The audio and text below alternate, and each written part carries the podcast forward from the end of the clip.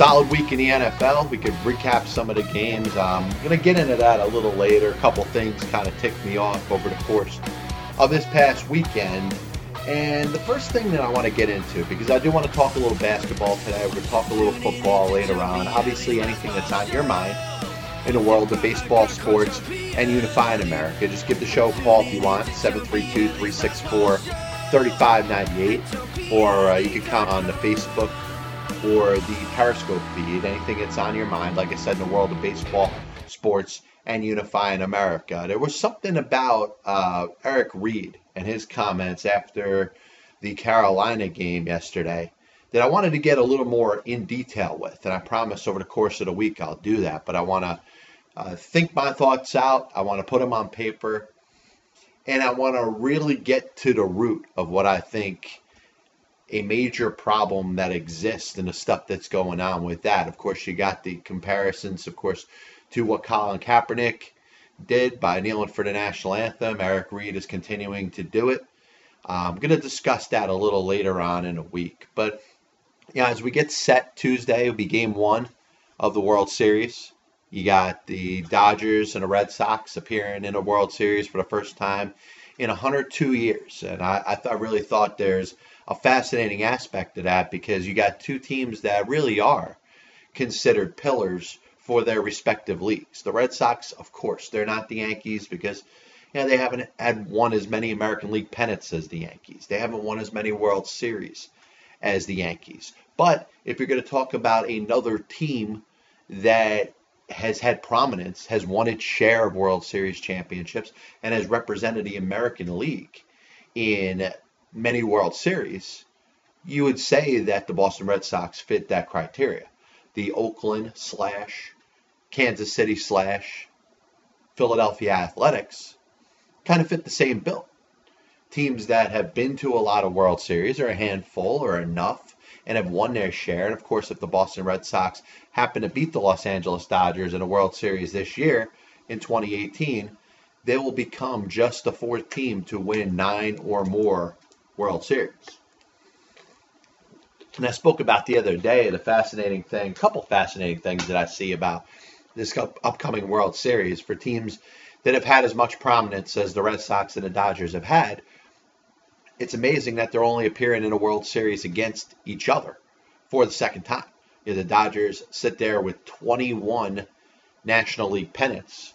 If you want to count a couple in the 19th century, it'll be 23 the six time World Series champions, have obviously been in a lot of World Series. Only once did they play the Boston Red Sox. And you think about the amount of times that the Boston Red Sox have been in a World Series. A lot of it was early on in the 20th century. And obviously, they went in a gap. They had a gap from 1918 when they won the World Series to 1946 when they got back in got back a little less than 20 years later in 1967, then again in 1975, 1986, before going on their recent World Series winning spree, winning in 2004, 2007, and 2013. And of course, if they win this year, it'll be their fourth World Series championship in the past 15 years. Because I am good at three things fighting, screwing, and talking baseball. You got the discussion about the possibility of who is going to start game one for the Los Angeles Dodgers. It, you figure it would be Clayton Kershaw he's up and ready to pitch. Remember, in the deciding seventh game against the Milwaukee Brewers, he pitched the ninth inning. He struck out two batters, closing out the Milwaukee Brewers and leading the Dodgers to their 22nd or 24th, depending on the way you look at it, pennant in a national league. But it would be intriguing, and I've said this a couple times. It would be pretty cool to see Clayton Kershaw matched up against David Price in perhaps a game two type of scenario. Now, listen, Price is coming off of his best postseason performance, so there's no doubt about it. There is Kershaw, who obviously had a good performance in his game five game, closed out game six, helping the Dodgers win the uh, the pennant. So I think you could talk about the potential that both of these guys issues that people have said. And remember, people are going to continue to come after, and probably not in a vehement sense, trying, probably not trying to cause blood or make a a huge deal about it, but Clayton Kershaw is going to be known as a pitcher that struggles in the postseason. Now, and I do think that you know David Price, who probably has to deal with it on a lesser extent, though his problems in a postseason are certainly more substantial. You know, to be zero and nine, to not win a decision as a starting pitcher until your tenth game, I think is a big deal. Obviously, his six shutout innings, his performance in Game Five, benefit the Red Sox and David Price because obviously the Red Sox want to get the most out of their star pitcher and a guy that is certainly from a financial standpoint being very well compensated and being treated as if he is the ace on that staff. Now, the Red Sox have a series of pitchers who you could consider aces, certainly led by Chris Sale. Rick Porcello's won a Cy Young before, right? Nathan Eovaldi, his performance in a postseason has probably been the best out of anybody on that Boston Red Sox staff. Now, nobody's going to look at Nathan Eovaldi and confuse him with an ace. He's a guy that's going to be a free agent, and I'm sure is going to get a pretty good contract when it comes to being signed by somebody in the offseason. A handful of very good teams are going to say, you know what? I think we're going to be better off if we add Nathan Eovaldi to the mix. I think he'd be a good fit for the Yankees. I think he'd be a good fit for the Dodgers. He'd be a good fit for a, a series of teams that are looking for a legitimate number two or number three pitcher. And I'm not saying Eovaldi is going to become a Cy Young candidate year in and year out, but I, I do think that it, it is worth noting that years ago, when he first came up in the Los Angeles Dodgers organization and was traded from the Dodgers to the Miami Marlins, the thought was is that this guy had top shelf stuff to potentially be a number one. Of course, he ended up getting traded to the Yankees, probably because the Yankees believed some of that hype. And obviously, having a Tommy John surgery, having to sign the deal he did with the Tampa Bay Rays, obviously a two year guaranteed contract. One year was going to be a lost season, and the second year he ends up getting some worth, pitched well, gets traded to the Red Sox. Yeah, it's all, it's all pretty interesting how it's going to turn out. But amongst things that kind of bothered me this weekend, and unfortunately, I'm not going to be able to get into every single one of them today. I'm going to get into a handful, and I promise I'm going to at least cover three of the major issues that I had with this weekend. The first one is just kind of the the finishing touch or maybe the icing on the cake when it comes to the comments that we always hear when a baseball fan or a football fan or I'll throw basketball and hockey in there as well. Any person that considers himself a legitimate sports fan wants to have a cop out and basically just be like, all right, I don't want to put any pressure on my team. So I'm going to go to this narrative. I'm going to go to this card. I'm going to go to this cop out and continue to maybe make more into it than it really is. And a problem that I have with sports teams is the fan either wants a championship or they want to know that the team is building towards a championship. It doesn't want, in some cases, for it to even matter if they're close.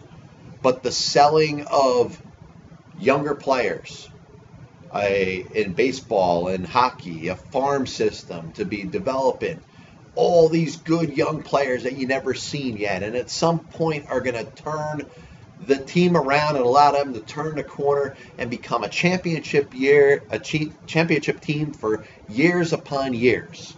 And it's a narrative that to me is just getting old. And I listened to it again this weekend, and it was actually a mention of a, a, couple of different teams, a couple of different teams that have not had success in a while. And I'll throw one of them out there because it, it was the New York Mets. And the thought that you may want to just get rid of everybody that's good and just bring in young players. And then the other one is continuously back in onto this Mike Trout being the best player in baseball. It's a travesty for Major League Baseball that Mike Trout is not on a good team. And if the Los Angeles Angels of Anaheim are not going to win, then they need to trade Mike Trout. And I'm going to start on a Trout thing for a second because this is really the part of it that bothers me. You're going to trade Mike Trout, and I don't care if you traded Mike Trout three years ago or you trade Mike Trout three years into the future. I would make a bet that in either case, Mike Trout is going to be the best player in baseball. He was three years ago. He was this past season. And I understand there's other players that are up and coming that are in the mix. There's probably more people, more players that are in competition with Mike Trout for being the best overall player in Major League Baseball.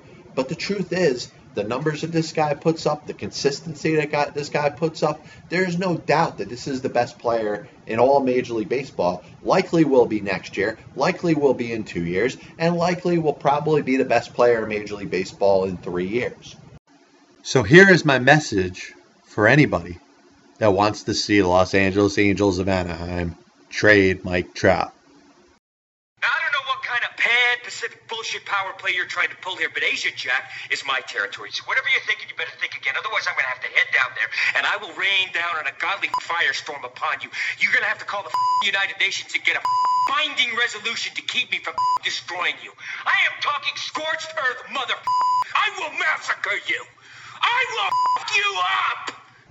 So those that want to see Mike Trout traded to a better team probably have interest when it comes to fantasy sports, or maybe they just root for a good team and would love to have Mike Trout on their team. There's 30 teams in Major League Baseball, including the Los Angeles Angels of Anaheim, that would love to have Mike Trout on their team, regardless of where they sit in the standings. But the thought being that you could trade Mike Trout and get anything better than Mike Trout in return. And, and I don't care what kind of tag you put on an individual prospect. I don't care if it's the number one player selected in any particular draft. I don't care if this player is being compared to the next whatever. You're not getting in a trade for Mike Trout the equivalent value of Mike Trout. So if you're the Angels, why the heck would you even think about making that kind of trade? And the same thing goes with the New York Mets if the goal is to get younger, why would you settle for tra- trading Jacob DeGrom, Noah Syndergaard, or anybody else for less than what market value would be? There are teams that are selling players off because they've quit. And I've used this word quit. And I don't think quitting under any circumstances is a positive experience for any fan. Any fan that has to deal with, and I'm not going to use the word rebuild, I'm going to use the word quit if if you have to deal with a quit as a fan, it's frustrating. It makes you not want to watch the games on t- TV. Surely doesn't make you want to show up and watch the games at the ballpark. It almost makes you not want to pay attention to a lot of what's going on. But we continue to get sold on prospects. We continue to get sold on the thought that the players that are coming in to an individual organization or joining a certain team are younger and have upside. But tell that to a fan of the Chicago White Sox right now. And I'm not going to knock the White Sox to a point where I say that there's no hope, that they're in trouble, that their rebuild is not going anywhere. But I will say, under no circumstances does Yoan Moncada and Michael Kopech equal the value of Chris Sale. Now, you could say at the time that they made a very good trade because they got two elite prospects. Moncada, who at the time was considered one of the best prospects in all Major League Baseball. He's not anymore. And he's got a long way to go if he's going to prove himself as a legitimate Major League regular, let alone being one of the stars of the game. So if you want to set that up and say, hey, you know, you in some cases teams have you know, top players and decide to sell off and quit and rebuild. Not only is there no guarantee that you're going to get equal value in return, which you're almost likely to not, there is doubt whether you're going to get anything that you're going to be able to build and use as the foundation for your team going forward. So once again, you're going to watch the rich teams in in this case baseball get richer because they're going to prey off of teams that have sold out on this silly narrative that if you just quit and rebuild and get rid of all of your players, all your good, talented players, you're going to all of a sudden get these players that are going to be an influx of youth and all of a sudden turn it around. How about if you're a fan of the Pittsburgh Pirates? Because the Pittsburgh Pirates, in the early part of the 90s, had a legitimate team led by manager Jim Leyland obviously had Barry Bonds and Bobby Bonilla and Doug Drabek and Andy Van Slyke. Jay Bell, Jose Lind in the middle infield, Jeff King, you know, Bill Landrum, Stan Belinda pitching at the end of the game, John Smiley. You know, the, the amount of quality players that that team had from 1989 to 1992 and going from 1992 into 1993. It was an opportunity. It was an opportunity that, by the way, took a little time to get to because the Pirates were nothing from the last time that they won a World Series championship in 1979. They struggled for a series of years. They finally built things up through the draft and brought in some really good players. Of course, Barry Bonds, who later becomes an immortal player. And they had their opportunity in 1991, 1992, 1993. And I'm sorry, 90, 91, and 92. Let me make sure I get my years right. You're you, uh, you're person, like all the way through to your core. So they win the division in the National League for those three years. Things don't work out. They don't get past the league championship series. They don't get a chance to play in a World Series. Guys like Bonds and Bonilla become free agents. And the next thing you know, the Pirates set themselves up for a rebuild. A rebuild that doesn't last two years. It doesn't last five years. It doesn't last 10 years. It lasts 20 years before they get themselves back to the to position where they could consider themselves a playoff team. And how does it feel? How did it feel to be a Pittsburgh Pirates fan over that time? To wait for a rebuild and a quit, a legitimate quit, where this organization could have cared less about bringing any legitimate talent in. Certainly didn't want to pay for it, didn't want to take the time, or maybe wanted to take the time and just couldn't do it from point of develop, developing players. But they were bad for 20 years. They got themselves in the postseason a couple years after that, and look at it. They're rebuilding themselves again.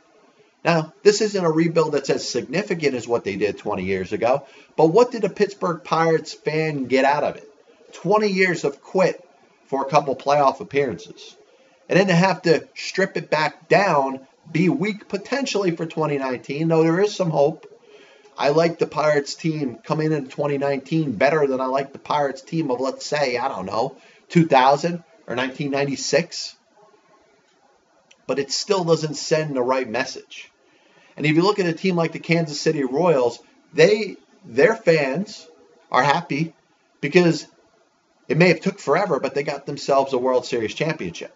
It took them 20 years to get competitive, but at least they got to a World Series in 2014 and won a World Series in 2015. But it still took a long time and the Houston Astros, who are being used as the model for build your team after them, I think you have to put in the proper context of exactly what was going on in that organization in 2009, 2010. From the days of, you know, Jeff Bagwell retiring after the 2005 season to Biggio and Berkman and the top players on that team breaking down and moving on into tertiary roles of their career it was time to get an influx of young players into the Houston Astros organization. Now, it may not have had to be as drastic of a rebuild as they decided to do, but they didn't trade any players that were considered stars of the game at the time. Roy Oswalt still had something left, obviously showed it for the, the Philadelphia Phillies. But what I look at is how? How could it possibly be that the Houston Astros were giving away really good players to get little or nothing in return. That wasn't the case here. So the comparison I'm making from that, Oswalt, a little bit over the hill, a little bit in the secondary part of his career, nets the Astros back something, and then they invest in the draft and they invest in the scouting and player development, and they get themselves to a point where they're at a World Series championship. Now, if the Angels did this with Mike Trout, it would be asinine. To trade Mike Trout for anything, there's no way you'd get anything close to what the value would be. Same thing with the Mets with trading Jacob DeGrom or trading Noah Syndergaard. You, you could trade them, sure. There's plenty of teams that could benefit from having those guys, but you're not, by any stretch of the imagination, guaranteeing that you're going to get anything back that you're going to be able to use let alone players that are up at that level. And like I said, look back at some players that were traded. Look back at some players that have moved over the last several off seasons. who has gotten the better of the deal? In most cases, it's the team that acquired the big player as opposed to the team that ended up getting those quote unquote prospects. Just a reminder that Castrol provides maximum protection against viscosity and thermal breakdown. So, of course, if you followed the NBA over the course of this weekend, you saw the, I guess, big fight. And and and listen, I understand why why certain things get the attention that it ends up getting.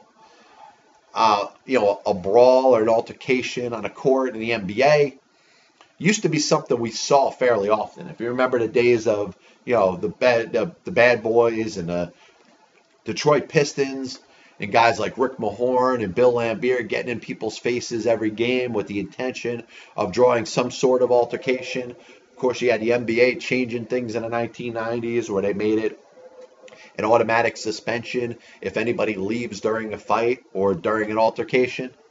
So all these things are, you know, legit as we sit in the game as it sits in 2018. Of course, Rajon Rondo getting into it with Chris Paul. Of course, it's hard unless you were sitting courtside to see exactly which what ignited that thing. But it seemed like, you know, James Harden going in for what is kind of a James Harden type of move, lowering his head to get to the basket, upset Brandon Ingram. He didn't like the call. And then you see the scuffle between Rondo and Chris Paul, and of course, Brandon Ingram being involved in it too. I look at Rajon Rondo, and he's a, a veteran player of many, many years now in the NBA. Came up with the Boston Celtics, but also had a little bit of a path to get himself to the NBA. Was a draft pick that was traded several times and ended up having to play in the NBA's G League, which of course we talked about this past Friday. He ends up getting a chance with the Boston Celtics. He performs, becomes a little bit legitimate all star, helps the Boston Celtics win an NBA championship, and then all of a sudden just kind of drops off. The Boston Celtics trade him to the Dallas Mavericks in a you know salary cap type of maneuver, which gave the Celtics some expiring contracts. Rondo after that goes to Sacramento. He goes to the Chicago Bulls. He ends up playing for the New Orleans Pelicans last year. And really, it wasn't until last year where the casual NBA fan would have even had any idea that Rajon Rondo was still playing in the NBA. But of course, he's part of the recruitment team, right, of LeBron James as he's out there in Los Angeles. And James, of course, is hoping to win long term, but certainly wants to get as much as he can over a new season and a new team, bringing in his type of players. So Rondo, all of a sudden, after all these years, after being pretty much a one that was battling against LeBron James, all of a sudden he becomes a LeBron James guy. And you know what? What best way to prove that you're a LeBron James guy than going after one of the top players on one of the other teams? Now, I will say, and I'll bounce right off of this point after I'm done making it, you know, LeBron James obviously has some sort of continuity with Chris Paul.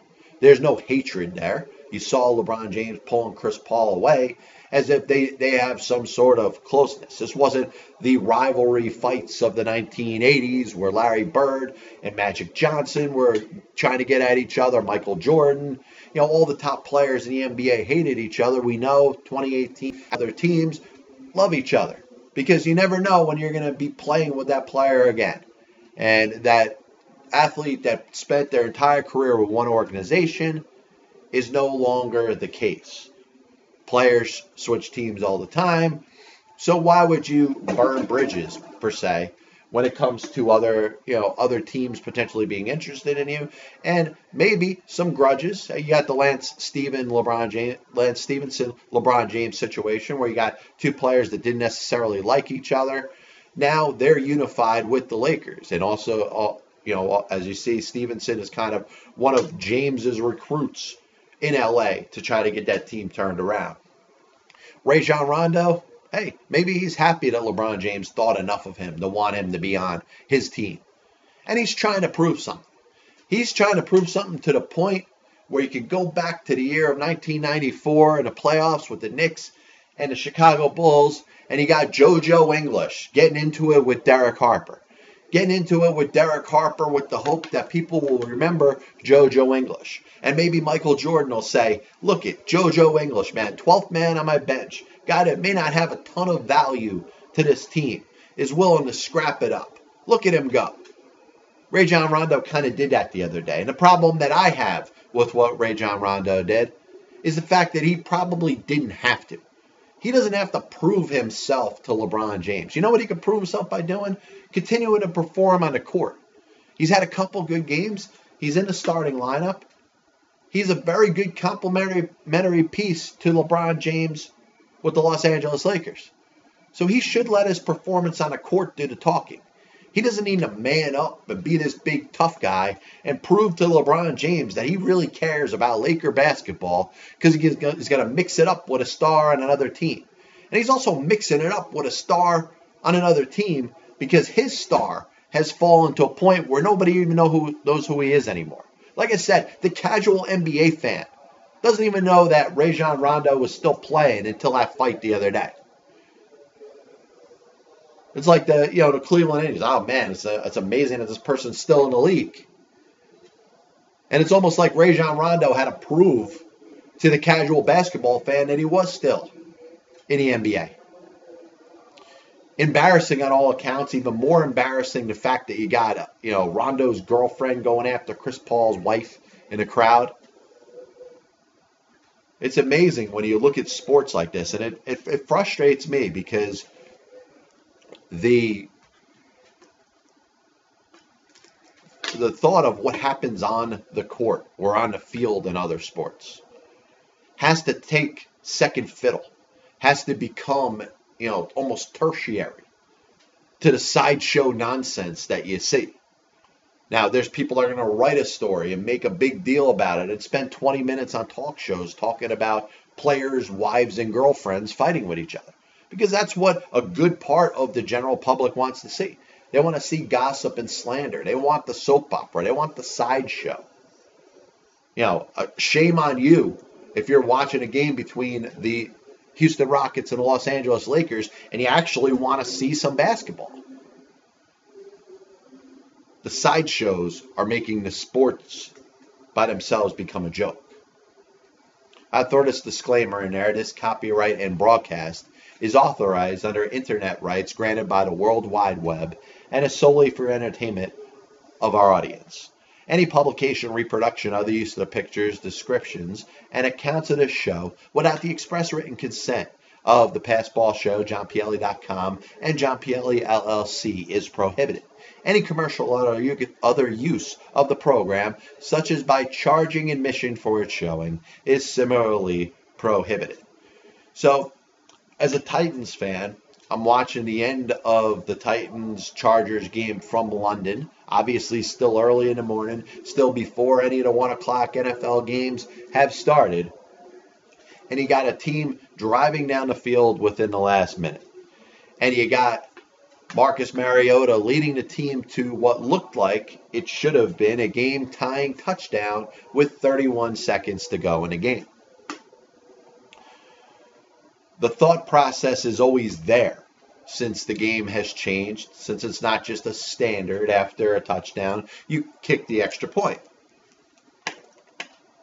Since the NFL has gone college football rules, and now the two point conversion is a legitimate part of the National Football League, there's always that option that a coach or team can decide to go for the two point conversion at any time. A lot of coaches will stick, hey, if you're down by two, yes, you need two points, you're going to go for it. If it's to tie a game, you'll take the one. And you'll settle for the tie. Now, obviously, the changes with the field goal kicking and the extra points being moved back makes it not as much of a sure thing that the place kicker is going to simply add that extra point. You had a game that was decided yesterday by a missed extra point by one of the better kickers in the entire NFL in Justin Tucker. You had the Saints winning by a point because the extra point that would have tied the game was missed. So it's always going to be a discussion whether you feel enough in your kicker. Maybe a kicker's struggling. Maybe he's missed a couple extra points, and you don't think that that simple PAT is a sure thing. You had a situation with the Rams a couple of weeks ago when Greg Zuerlein got hurt. If your kicker gets hurt mid-game, how much do you trust your punter or anybody else to be able to put the ball through the uprights? It's not a sure thing for a regular NFL kicker, let alone somebody that doesn't do that regularly.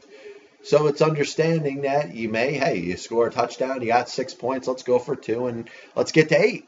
So there's exceptions to the rule all the time. But obviously, one of the cardinal rules in the NFL, if you have an option to go for one or go for two, you go for one within the last minute of the game when you're looking to tie it. When that score, that touchdown that you get, brings you to within that one point, and all you need is to put the ball through the uprights with the PAT to tie the game, that's usually what you do. Mike Vrabel. Very good football mind. Obviously, comes out of the pedigree of the New England Patriots. He worked with Urban Meyer at Ohio State. He's got a ton of experience in the sport. I really feel he's going to be a good NFL head coach. If you go for two in that spot, you better not mess it up. You better have a play that has been planned and gone over hundreds and hundreds of times it's going to be the Art Williams play, you know, the guy that created term life insurance, where you talk about his days as an old football coach. Probably has some of the most inspirational videos that you'll ever see. But he talked about writing up the greatest plays, that there's no way that these plays would ever be stopped. And the only person that could screw these plays up is you and somebody on the Tennessee Titans team, whether it was a block, whether it was a bad throw by Marcus Mariota, screwed up what should have been that perfect play. Because if it wasn't for that perfect play, there would be no reason to go for two when you're down one after you just scored a touchdown. I'm all about innovation. I'm all about taking chances. That's a spot that, under no circumstance, should have not gone the Tennessee Titans' way. That was an absolute terrible job and you're talking about a game that if they won, which there's no guarantee they won it, they would have won if they tied it. You likely go to overtime, and it's probably a 50-50 chance, or maybe you want to say it's a 40, 40, 20 chance in regards to a tie in the National Football League. We've seen our share, probably too many ties over the last couple of years. Of course, we're going to see more now that the overtime period is just 10 minutes. But to get that game into overtime, gives yourself a chance to win that game and to get to four and three. Now the Titans are sitting there at three and four, and you're looking at the Houston Texans, you're looking at the Jacksonville Jaguars. The Colts are still struggling. Yes, it's anybody's division, but you may go back when it when you're sitting there at eight wins or nine wins or ten wins. And knowing that you needed one more to get where you needed to go, to win the division, to potentially win a wild card spot and you look at a game like that where you let go on just a whim or a thought that you were going to go for two in that spot. Terrible job. Last thing I want to talk about with the two point conversion. There was a story I was reading, and it got a little bit of a negative review, and I get it, I understand it. But when I think of the implementation of the two point conversion and the way it's set with the field goal kick for the point after being moved back. I'm surprised there there aren't more fakes when it comes to setting yourself up lined up to kick that extra point and maybe work on a couple different plays in practice. I don't know. I mean, are there certain things where you maybe are used to having a guy who, yes, they're blocking, but very often gets off the line of scrimmage? And then you may test them getting off the line of scrimmage a couple more times. Maybe he gets a little further. Maybe he moves a little bit quicker. Maybe that defense, as they're setting up for the simple point after touchdown kick, is wondering why this guy is running off by himself after every play when they're kicking the extra point. Now you could sense, all right, if nobody's going to block them, well, maybe one time you just snap the ball directly to the holder and shuttle him the ball. But I'm surprised more teams don't try to fake the extra point and go for the two point conversion. Now, I understand it's harder to do. You're talking about lining up if you want to from the two yard line and being asked to get two yards for two points. Now, all of a sudden, you're moving back to the 15 You're, you're asking to get 15 yards for two points, or just simply kick the ball through the upright to get one point. But I'm just surprised it doesn't happen more often. And we have enough innovative minds in the sport of football that understand the game and are willing to try different things. And I would have thought if I was the Tennessee Titans, maybe, and maybe I would have felt a little better about this if this is the way that it worked out. You line up for the extra point, and then you try a fake. You try one of those plays that you worked on in practice a couple times. You try a play that you feel is as flaw free as possible, and you use it to win a game in that spot. That would be a great way to win a game. Obviously, in this case, going for two and having a play not work out that way was just a terrible way to lose the game. But think about the other side. Think of that fake extra point where the guy maybe shuttles the ball off to the guy that's coming off the line of scrimmage. He gets in the end zone, and you win a game by one point on a fake extra point. I could at least deal with that extra, that fake extra point not working. But I can't deal with a failed two point conversion, especially in a game that could cost them the rest of the season. A little bit of a recap from the show today. We started started out by talking about a little baseball with the playoffs, but most importantly, about teams that are looking to rebuild. And there's a difference between the word rebuild and quit. Quit means you're just shopping players off to anybody for any price, and the team on the other side knows that they're going to be able to take advantage and get good players for very little value. And certainly, if you're dealing with a Jacob DeGrom or a position of strength of a Mike Trout, you're never going to get that equivalence in a trade. And it has to be factored in. There's ways to rebuild with those players there or maybe wait for the time to be a little bit better to move them than just a team that's simply going to look to get a Cy Young and an MVP at a cheap price.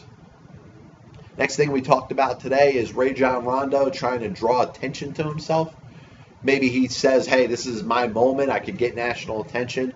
He's uh, for a guy that's played in the NBA, sure has not been noticed in the NBA for about five years. Is he trying to have his JoJo English moment? Elaborated a little more about that earlier. If you missed it, it'll be up on johnpielli.com. Finally, the two point conversion with the point after touchdown being moved back. Obviously, it's a little bit more difficult to perform a fake. We've obviously seen less fakes, probably none that I can remember as far as extra point fakes. Maybe there's been a couple bad snaps and stuff like that, but I haven't seen an actual point after touchdown fake. And of course, in a situation with the Titans and the Los Angeles Chargers yesterday from London, I would have rather have seen a botched fake extra point than to see a two point conversion that failed in that spot. And that game could very well cost the Titans a chance at a wild card spot or a chance at a division title later on in the season. Once again, this is the Pass Ball Show brought to you by JohnPielli.com as well as St. Aloysius Church and School in Jackson, New Jersey. We'll be back with you tomorrow. Glad to be with you as always. God bless you. And as always, I'll see you on the other side.